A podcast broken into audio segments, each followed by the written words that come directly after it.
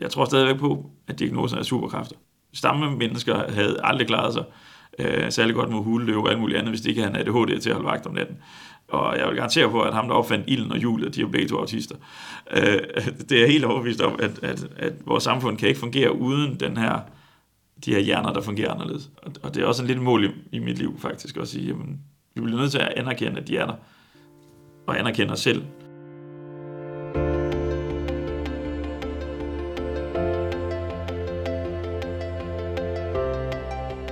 to til tre procent af befolkningen har A D H D i en eller anden form.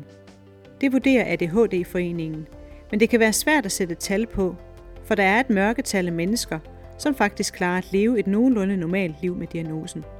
Mit navn er Elisabeth Hyttel, og jeg er journalist på Horsens Folkeblad, og din vært i denne episode af Hør Hedensted. En A D H D-diagnose er ikke altid nok til at skulle ind i hospitalspsykiatrien. Derfor findes der ikke et centralt tal for, hvor mange voksne, der har en A D H D-diagnose. otteogtredive-årige Troels Nysted har eksempelvis gået i normal folkeskole, været på efterskole, i militæret og taget to uddannelser. Det var først, da hverdagslivet med familie, arbejde og fritidsaktiviteter for alvor tog fart, at han måtte erkende, at han ikke kunne leve op til forventningerne. Jeg havde en kusine, som fik konstateret A D D, og det fik hans far så lige pludselig også konstateret. Og så kunne jeg bare genkende mig selv i samtlige symptomer, og tænkte, okay, hvis der er noget der, så er der nok også noget med, så kunne jeg godt tænke at sige noget. Og der er det vel seks syv år siden måske. Men jeg gjorde ikke rigtig noget nærmere ved det. Det var bare, nå, det kunne da godt tænkes. Før jeg gik på, på lærerseminaret, øh, og havde fået to børn, som var x antal år gamle, tre fire år gamle. Og hvis vi lige holder fast i det der med symptomerne, ja. Altså den der liste, hvad var der for nogle ting, du kunne læse der, som du kunne genkende? Jamen, det var alt fra øh, sådan tegn, sådan en idé om, man sådan lidt doven anlagt, man ikke rigtig fik gjort det, man skulle. Øh, altid øh, lavede alle mulige andre ting. Øh, så der var altid opgaver hjemme, eller jeg tog en journalistuddannelse, hvor det der med at få lavet en deadline, øh, ramme deadline. Jeg er god til deadline, så jeg er super dårlig til at lave noget før lige sidste øjeblik. De der ting var, har altid været en problem. Jeg har altid siddet klokken til midt om natten og skrevet opgaver, for eksempel. Og jeg har sådan en idé om, at jeg Nå, jeg er altid lidt dårlig anlagt. Den har jeg, den har jeg stadigvæk i baghovedet, at det nok egentlig i virkeligheden bare det, der var. Og hvorfor tænkte du, at du var doven? Jeg kunne bare se, at øh, forventningerne til, hvad jeg skulle gøre, øh, både i skole og alle mulige andre, og så øh, også derhjemme. Jeg havde svært ved at matche de samme forventninger, som jeg kunne se, at alle andre også fik. Øhm. Og hvordan var det at skulle gå op til lægen som fireogtredive-årig og sige, kan jeg blive testet for det her? Ja. Jamen, det, det var sådan en underlig ting. Jeg faktisk, da jeg kom til lægen, så var jeg allerede hundrede procent sikker på, at der var noget. Altså, man kan læse listen, så kan man så se over symptomer. Og sige, okay, hvis så mange symptomer passer på, og hvis jeg kan se, at jeg har så mange udfordringer, så må der være noget. Det eneste, jeg var bekymret for, og det var, hvad nu, hvis de ikke kunne se det samme. Men da jeg først gik til lægen med det, der var det egentlig ikke så svært, fordi på det tidspunkt havde jeg allerede overbevist mig selv om, at der var noget at komme efter. Så hvordan foregik selve udredningen? Øh, første skridt er altid, at øh, du går til lægen, når du tænker, der kunne godt være noget. Og så er der sådan en test, som en hjemmetest, som du øh, får med øh, hjem oftest. Og så når det bliver øh, leveret til lægen, så vurderer de den, og så vurderer de, om der er brug for sådan en, en yderligere redegørelse. Så kommer du til en psykiater, som du har nogle møder med, som snakker om alt muligt øh, fra barns ben og alt muligt andet. De, de kigger meget på, fordi A D H D er noget, du egentlig har altid. Men det er ikke altid noget, der giver problemer før. Så de kigger meget på barndom, hvad for en udfordring der har været der, og hvordan er sit liv ud nu, og hvordan kan det være, at du lige pludselig nu har brug for øh, diagnose. Men det var egentlig, det var egentlig meget sådan stilfærdigt. Det eneste, jeg, var, jeg havde den der nervøsitet i baghovedet hele tiden. Hvad nu, hvis de ikke finder noget? Fordi så er det jo virkeligheden bevis for, at så er jeg bare doven. Så er alle de historier om mig selv, om hvor dårlig jeg er til alt muligt. Så passer det jo. A D H D-foreningen har de seneste år modtaget flere og flere henvendelser fra voksne mellem tredive og halvtreds år, der i en sen alder får en diagnose. De er kørt træt i arbejds- og familieliv og forstår ikke, hvorfor de ikke kan fungere. Men med diagnosen og viden om A D H D falder der pludselig brikker på plads. Det fortæller Tine Hedegaard, der arbejder med voksne A D H D-ramte. Det er meget almindeligt, at man har sådan en proces med altså lettelse, glæde, hvor man tænker, så var der alligevel en grund til det, og det er åbenbart ikke bare mig, der er dum og doven og, og, og uengageret og, og ikke så smart eller kvik, som jeg, som jeg troede. Der er simpelthen en grund til det. Det er en stor lettelse, det er en stor glæde, men så kommer der også en sorg. Øh, fordi det er jo heller ikke fedt. Fordi det, ens liv har jo ikke ændret sig. Og der er ikke nogen ting, der er blevet nemmere. Altså det er der stadig. Og nu skal man så til at forholde sig til det. Og så for mange, når vi nu taler den her gruppe af voksne, og godt voksne, så er det jo også en kæmpe sorg, at det ikke er blevet opdaget før. Altså, de, de siger jo alle sammen, ej, tænk, hvad mit liv kunne være blevet til, hvis der var nogen, der havde set det her, da jeg var barn. Og så er der også en sorg i forhold til, at det kan så heller ikke være, at livet bliver, som man havde forestillet sig. Fordi man kan også gå og tænke, nu skal jeg lige over det her stress, og nu skal jeg lige finde ud af, hvordan jeg håndterer det her, eller nu skal jeg lige blive bedre til det her, men så bliver det godt. Og det er selvfølgelig også en sorg at finde ud af, okay, det kommer ikke til at gå væk. Det er livsvarigt, det her. Jeg skal forholde mig til det. Jeg kommer til at arbejde hårdere end andre.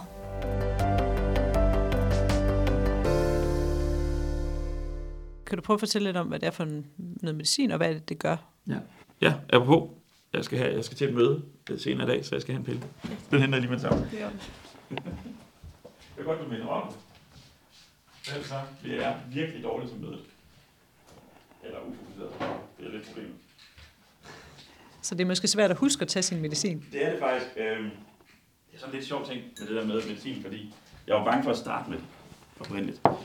Jeg var faktisk bange for at starte med medicinen i starten, fordi jeg tænkte, hvis, hvis mit medicin får mig til at være mere fokuseret, var jeg faktisk bange for, at jeg ville miste noget af den kreativitet, som jeg faktisk altid har sat pris på. Det var jo egentlig det ting, der altid givet mig øh, selvtillid, at jeg var meget kreativ.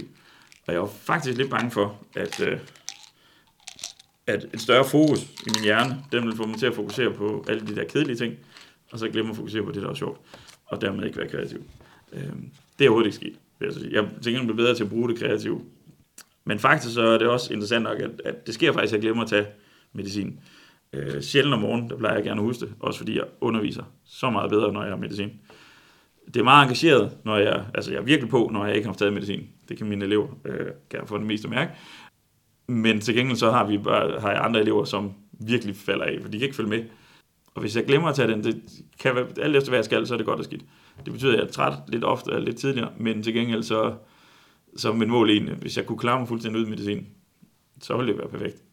Øh, Jeg ved ikke, om jeg kommer til forløbet, men, men så ville vi jo have lavet et samfund, hvor det ikke er et problem, at jeg har A D H D. Så det er sådan set positivt. Skulle, skulle du have lov til at tage den?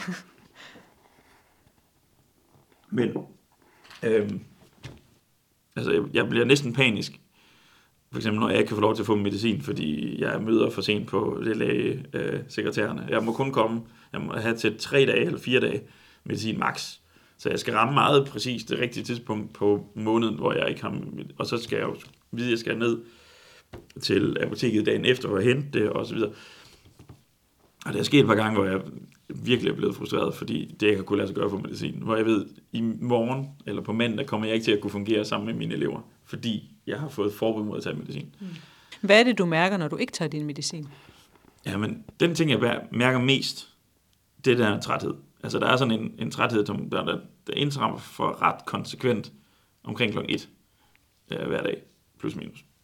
Øhm, og er det simpelthen din hjerne, der bliver overbelastet? Eller hvad? Ja, det, det er min, min umiddelbare tanke, at det, det er simpelthen fordi, der har for mange antenner ude, ikke? Så, øh, så er medicin, altså medicin er jo bare brændstof, der får hjernen til at fungere bedre. Så det kan godt være, at man oplever, at man har mere ro og mere overblik i det daglige, men, men der er stadigvæk en masse ting, man skal lære. Og, og, det, og de belastninger, man har været udsat for, det kan medicinen jo ikke tage væk. Derfor så anbefaler man også kognitiv terapi øh, som, som et tillæg øh, til medicinsk behandling, altså eller med eller uden medicinsk behandling, hvor man jo så arbejder meget mere med de her negative øh, antagelser, man kan have om sig selv, og de negative leveregler, og de sådan mere øh, uhensigtsmæssige strategier, som man måske lever efter, hvor man ligesom skal have, have omstruktureret de ting til noget mere positivt og noget mere hensigtsmæssigt. Så tiden efter var super interessant. Jeg gør det stadigvæk, men øh, jeg, bruger, jeg, jeg havde sådan en tendens til at bruge det ikke som undskyldning, fordi jeg hader at bruge øh, autisme eller A D H D-diagnose som en undskyldning for noget som helst. Men de gav en forklaring og en afklaring, som jeg ikke vidste, jeg havde brug for. Og den gav mig en forståelse af mig selv, som jeg ikke vidste øh, havde været skæv. Den, hele mit liv, hvor jeg har slået mig selv i hovedet, og føler, at jeg er blevet slået i hovedet af andre, det er jeg nok også, øh, over ikke at passe ind, og du er også bare sådan og sådan. Alle de der negative oplevelser kunne forklares øh, med diagnoserne i eller nogen gang. Øh, dermed ikke sagt, at diagnoserne er undskyldning, for nu ved jeg bare, hvad for nogle problemer der er, hvorfor de opstår, når de opstår, og hvilke værktøjer jeg kan bruge for at passe bedre ind, for at fungere, for ikke at give andre folk problemer.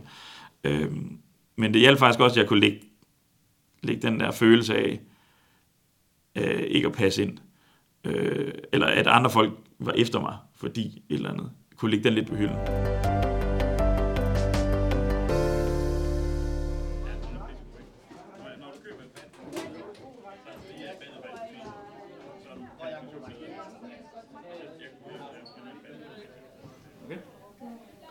Øhm, og se, det vi skal lave i dag, har du lavet en gang. Du får lov til at gøre det igen. Så skal vi bare finde et andet emne. Øh, og det er godt, du kunne være med. Jeg tænkte, du kunne godt finde ud af at lave lidt mere engelsk i dag. Godt. Øhm. Troels, skal du lige fortælle, hvad er det for sted, vi er på? Jamen, øh, vi er faktisk på F G U-skolen. Øh, øh, F G U's øh, trekanten. F G U er lavet til de unge mennesker i den aldersgruppe, som ikke er i arbejde og ikke er i gang med uddannelse. Ja, fordi vi snakkede sidste gang om, at, at der er nogle af de her børn, der også har nogle diagnoser. Jeg har ikke lavet en sådan decideret undersøgelse på det. Det er der faktisk lavet, øh, øh, man kan sige, på det metalhold, jeg underviser, lavede jeg en meget uvidenskabelig undersøgelse, hvor jeg bare spurgte. Øh, ud af ti elever, tror jeg det var, ud af ti elever var der seks syv elever, der havde A D H D, og en, der var i gang med udredning. Og så var der selvfølgelig mig som læreren, ikke? Så vi føler os alle sammen godt tilpas sammen med hinanden. Men der er rigtig mange, der har diagnoser og alt muligt andet. Egentlig så er det ikke, fordi jeg er super interesseret i diagnoserne som sådan. Men diagnoserne hjælper i hvert fald til at vide, hvad er udfordringen. Og hvis vi ved, hvad udfordringen er, så kan vi også arbejde med det. Ja, fordi hvad er det nu? Nu snakkede du sidste gang om det der med, at din hjerne, fordi du har en diagnose, ja, på en eller anden måde fungerer anderledes, og derfor måske skal, skal have nogle andre vilkår. Hvad er det, I gør her, der er anderledes end for eksempel folkeskolen? Jamen, jeg tror meget af det, det er en af de første og vigtigste ting, som vi altid fokuserer på, det er, at det er motiverende for eleverne. Eleverne skal helst være motiveret for det, for at lære noget, for at undervise, for at rykke sig. Det er første skridt, hvis de kommer i skole, eller hvis de ikke deltager sådan reelt set, men bare er til stede, så får vi ikke noget ud af det. Og vi prøver at gøre det med sådan en helhedsorienteret indsats, så helst så skal vi koble vores matematik eller vores dansk op på noget, de laver på værkstedet. Lige nu, da vi det her hold, K T U, fordi Torben er interesseret i det, som underviser, så, så, så er de i gang med at arbejde med noget svampe, hvordan man kan dyrke svampe, og vi har noget på tavlen med kaffefilter, fordi de skal bruge kaffegrums til at dyrke det. Og det vil så sige, at vi kan smide matematik ind over i princippet, hvor de kan lære noget matematik om mængder og alt muligt andet. Og jeg vil kunne smide, i det her tilfælde, engelsk ind over os. We can start with family. Like you did. So family. Family. Ja, altså i forhold til A D H D og sådan, altså hvis, det er jo det, der sker. Hvis du ikke lige umiddelbart tænker, det her, det får jeg noget ud af. Øhm, det er sådan, at alle mennesker er indrettet. Så er det knap så spændende. Øh, A D H D er sindssygt dårligt til og styre den der, okay, men jeg ved godt, jeg burde følge med nu, fordi jeg får nok brug for det senere. Fordi det er alt for langt ude i fremtiden til, at A D H D-hjernen belønner os for det. Hvordan bruger du din egen diagnose, når du så underviser eleverne? Jeg har flere forskellige måder. Først og fremmest er jeg meget åben om det. Efter jeg fik jobbet, var jeg, var jeg ret hurtig til at fortælle kollegerne, at jeg har altså A D H D og autisme, så de vidste det. Og så fortæller jeg det også til eleverne. Netop for at sige, at det er okay at have de her diagnoser. De udfordringer, som det giver, er noget, man kan arbejde med. Og ikke fordi jeg har travlt med at prale og se mig, jeg er blevet til lærer øh, med en diagnose, men jeg håber, det giver en idé om, jamen hvis han kan fungere i livet, så kan jeg måske også lære det. Ja, altså der er jo mange, der lever godt med deres A D H D. Og, og det er også vigtigt at sige, at her hvor jeg sidder, der snakker jeg jo kun med dem, der ikke lever godt med deres A D H D, og som gerne vil leve godt.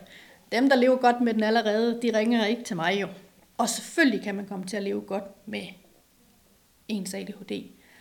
Og, øh, og, og ud over den der sådan kognitive terapi, hvor man jo går ind og arbejder sådan med, med, med, med tankerne om sig selv, så arbejder man også i kognitiv terapi, så arbejder man jo også med det, man kalder sådan adfærdsterapi og med miljøstrukturering, altså hvor man laver ændringer i omgivelserne, så det passer bedre til ens A D H D, og man laver ændringer i ens adfærd, altså man indfører nogle nye, mere hensigtsmæssige strategier. Ja, fordi du nævnte før det her med, at du også har fået nogle redskaber til ja. at håndtere det. Hvad er det? Kan du prøve at sætte nogle ord på, hvad det er for nogle redskaber? Øh, jamen langt hen ad vejen, så er det mere, altså det er sådan, sådan mentale øh, redskaber. Øh, altså for eksempel, når jeg går hjemme, så prøver jeg faktisk, at jeg er begyndt på, det er en ny ting, at sætte ur, som ringer en gang hver time. Så jeg ved, okay, jeg kunne lige gå i gang med en eller anden hus, lige opgave. Det kunne være ordenkøkkenet eller et eller andet. Bare det, og så blive mindet om. I forhold til at lave opgaver og sådan noget større, skriftlige opgaver og sådan noget. Men jeg er blevet bevidst om for eksempel at have en helt tom blank side, nu skal du udfylde og skrive den her artikel eller opgave eller noget. Det fungerer ikke. Så jeg starter med at fylde opgaven ud med, hvad er det egentlig, jeg skal, og så kan jeg bedre del, lave delopgaver. Øhm, og sjovt nok så er det også viser, at sammen med mine elever, hvis jeg beder dem om at gøre det sammen, så kan de heller ikke. Men hvis jeg laver delopgaver, okay, den her del, nu skal vi øh, tage vasketøjet. Okay, så sorterer jeg først. Så kan jeg tage den næste del, så kan jeg tage den næste. Så er det alle sammen lidt let at overskue. Øhm, og der er sådan en gevinst for, at nu jeg gjorde det, yay. Og den gevinst er hjernen glad for, når det kommer til A D H D og sådan noget. Ja, du nævnte, du nævnte før det der med, at du havde sådan lidt en fornemmelse af, at du var doven. Ja. Øh, hvordan ændrede det billede sig, efter du fik diagnosen? Jamen, det sjove er, at det er ikke noget, der ændrer sig. Jeg har stadig ideen om, at jeg er doven anlagt. Øh, og jeg tror faktisk ikke, det passer, men det er eddermame svært at hive ud af sig selv, når man har gået med det hele sit liv, ikke? Øhm, altså så sent som i går, så sad jeg ved øh, computeren i stedet for at komme op til bordet og hjælpe med alle aftensmad og så videre, ikke? Øh, fordi jeg var lige fokuseret på at gøre en bestemt ting. Det sker stadigvæk. Det fremstår stadigvæk som en dovenskab. Så det er svært at lægge fra sig. Øh, jeg burde også, øh, mens min bedre halvdel, hun var på arbejde i går som sygeplejerske, jeg burde jo også have ordnet køkkenet. Det nåede jeg ikke. Til gengæld så var jeg ude og tænde bål sammen med to piger, min datter havde en lejeaftale, ikke? Øh, og så nåede vi det i stedet for. Men jeg kan godt forstå, hvorfor hun kom, min bedre halvdel kom hjem fra sygehuset øh, og har knoklet, og så sorterer køkken, der ikke er taget. Ikke? Og den dårlige samvittighed der, over, at ah, det er fandme dårligt, at jeg ikke har gjort det, den er der stadigvæk. Men, men jeg ved godt, hvorfor jeg ikke har fået det gjort, og hun ved det heldigvis også godt. Men det kan være en forklaring til at vide, nu ved jeg, det er fair nok, hun bliver sur, for jeg burde have gjort det. Men, men det, jeg behøver ikke at få dårlig, så dårlig samvittighed over det. Øh, men dovenskaben ligger der altid som sådan en bag, øh, som bagkant, at nej, men jeg er stadigvæk doven anlagt. Det er virkelig svært at slippe af med, men det er jo en historie, jeg har både haft i mit hoved, og, og følt, at andre har bekræftet rigtig mange gange. Og det ændrer man sgu ikke bare selv, om det er flere år siden. Så er det svært at blive så selvbevidst, at man kan lægge hele sin baggrund fra sig. Og det er nok heller ikke meningen. Måske er det okay at have den, og så vide, det er der, den kom fra. Jeg kan arbejde videre på den. Så det der med, at det har, altså det har på en måde givet en forståelse for dine reaktionsmønstre, både for dig selv og for dine omgivelser? Ja, øh, for mig selv, og faktisk også en forståelse for andres reaktion, tror jeg. Øh, og den synes jeg måske næsten er vigtigere. Øh, for alle de der konflikter, der har været, giver mening. Altså konflikter, hvorfor, hvorfor var det, de reagerede, som de gjorde? Og hvorfor var det, jeg ikke var bedre end den forklaring, er der? Øh, så der er rigtig meget forståelse fra, på begge veje. Øh, og så en anerkendelse af, at at jeg er nok ikke helt så slem, som jeg har gået og troet. Der sker jo en eller anden bedring i kraft af, at man får diagnosen, og hvis man får noget viden. Men, men der er mange af dem, der kæmper videre, fordi det så også er svært at finde en plads. Man bliver bevidst om, at man, der er nogle vilkår, og der er nogle hensyn, man er nødt til at tage, men, men det, det kan godt være en lang kamp at finde, så at finde den plads, hvor man så passer ind. Men der er ingen tvivl om, at det, det bliver bedre. Men det går, det går langsomt, og det går også langsommere, end de gerne vil have. Øhm, og det gør det også, fordi at der er meget få tilbud. De kan få udredningen, de kan få den medicinske behandling, og resten må de ofte selv øh, finde ud af. Altså der mangler jo lidt sådan på et større plan, mangler der en vis anerkendelse af A D H D som et handicap. Det bliver i mange sammenhænge bliver det sådan set som ikke så alvorligt. Det kan være lige så indgribende at have A D H D, men, men det er jo et usynligt handicap. Så sådan overordnet set, hvad har det betydet for, for dit liv, at du har fået den her diagnose, og nu får medicin og værktøjer? Det interessante er, at, at den største forandring for alvor, tror jeg, har været en meget, meget større selvbevidsthed men også en bedre evne til at forstå andre. Jeg havde aldrig forestillet mig, at jeg skulle arbejde med øh, elever, som havde A D H D, autisme, øh, ordblindhed og alt muligt andet. Altså den her gruppe elever, som jeg arbejder med nu. Jeg har aldrig forestillet mig, at det var det, jeg skulle arbejde med, før jeg fik diagnosen. Og kunne se, hvor, hvor store udfordringer der er i samfundet til at, for de, den gruppe mennesker, der ikke passer ind. Det havde jeg aldrig set, at det var det, jeg skulle fokusere på. Øh, så det har givet mig sådan lidt en mission i livet, faktisk. At sige, jamen, der skal dele være plads til det her fællesskab. Altså i vores fællesskab i samfundet, så skal der være plads til, at vi alle sammen kan være der. Og det betyder også, at der skal være plads til ham, der bare kravler i gardinerne i skolen. Måske skal vi så øh, sætte ham ud og lave matematikopgaver på et glatstativ i stedet for en. Eller et eller andet. Der er masser af muligheder. Samfundet behøver ikke at være helt så rigid længere. Specielt ikke i dag. Og jeg tror stadigvæk på, at diagnosen er superkræfter. Øh, mere end noget som helst andet. Altså det, stamme mennesker havde aldrig klaret sig Øh, særlig godt med huleløv og alt muligt andet, hvis det ikke han havde A D H D til at holde vagt om natten. Øh, og jeg vil garantere på, at ham, der opfandt ilden og hjulet, de er begge to autister. Øh, det er jeg helt overbevist om, at, at, at vores samfund kan ikke fungere uden den her, de her hjerner, der fungerer anderledes. Øh, og det er også en lille mål i, i mit liv, faktisk, at sige, jamen, vi bliver nødt til at anerkende, at de er der, og anerkende os selv. Og, og der er ingen tvivl om, at der er en, en udfordring i samfundet. Altså, jeg turde ikke sige til min arbejdsgiver, da jeg søgte jobbet, at jeg havde A D H D og øh, autisme til jobsamtalen. Jeg sagde det lige efter, jeg havde fået jobbet. I skal lige vide. Men fordi jeg tænkte, det her det er en ting, jeg kommer til at bruge i mit job med de her unge mennesker. Men jeg turde ikke sige det til jobsamtalen, for jeg vidste godt, så, så smider de mig på porten og vælger en anden.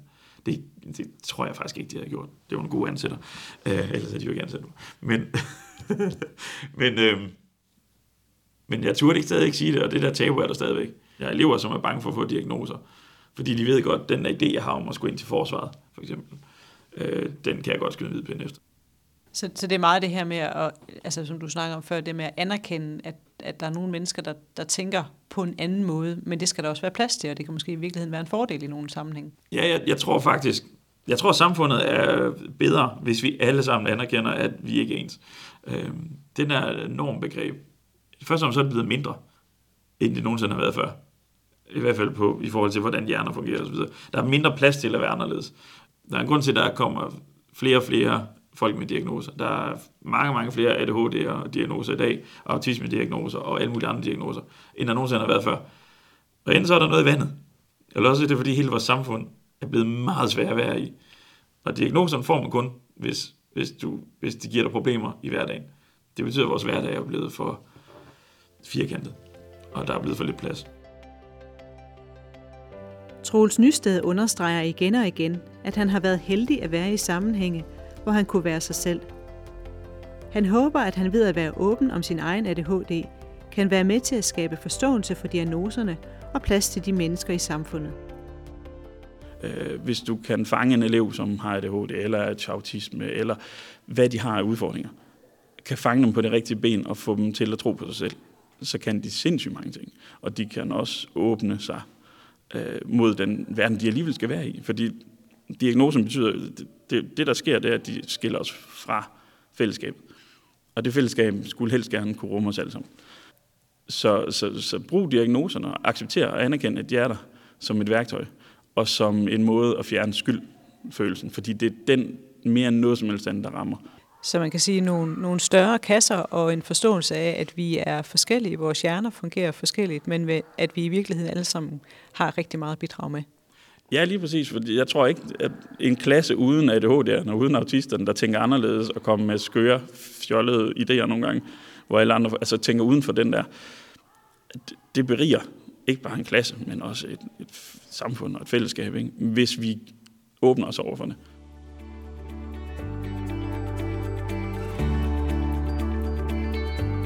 A D H D-foreningen vurderer, at antallet af voksne, der får stillet en diagnose, vil blive mindre og mindre med tiden, fordi flere bliver udredt som børn. Men både Tine Hedegaard og Troels Nysted håber, at vi som samfund vil blive endnu bedre til at anerkende, at nogle menneskers hjerner fungerer anderledes. Heldigvis. Du har lyttet til et afsnit af Hør Hedensted, en podcast fra Horsens Folkeblad. Mit navn er Elisabeth Hyttel. Tak fordi du lyttede med.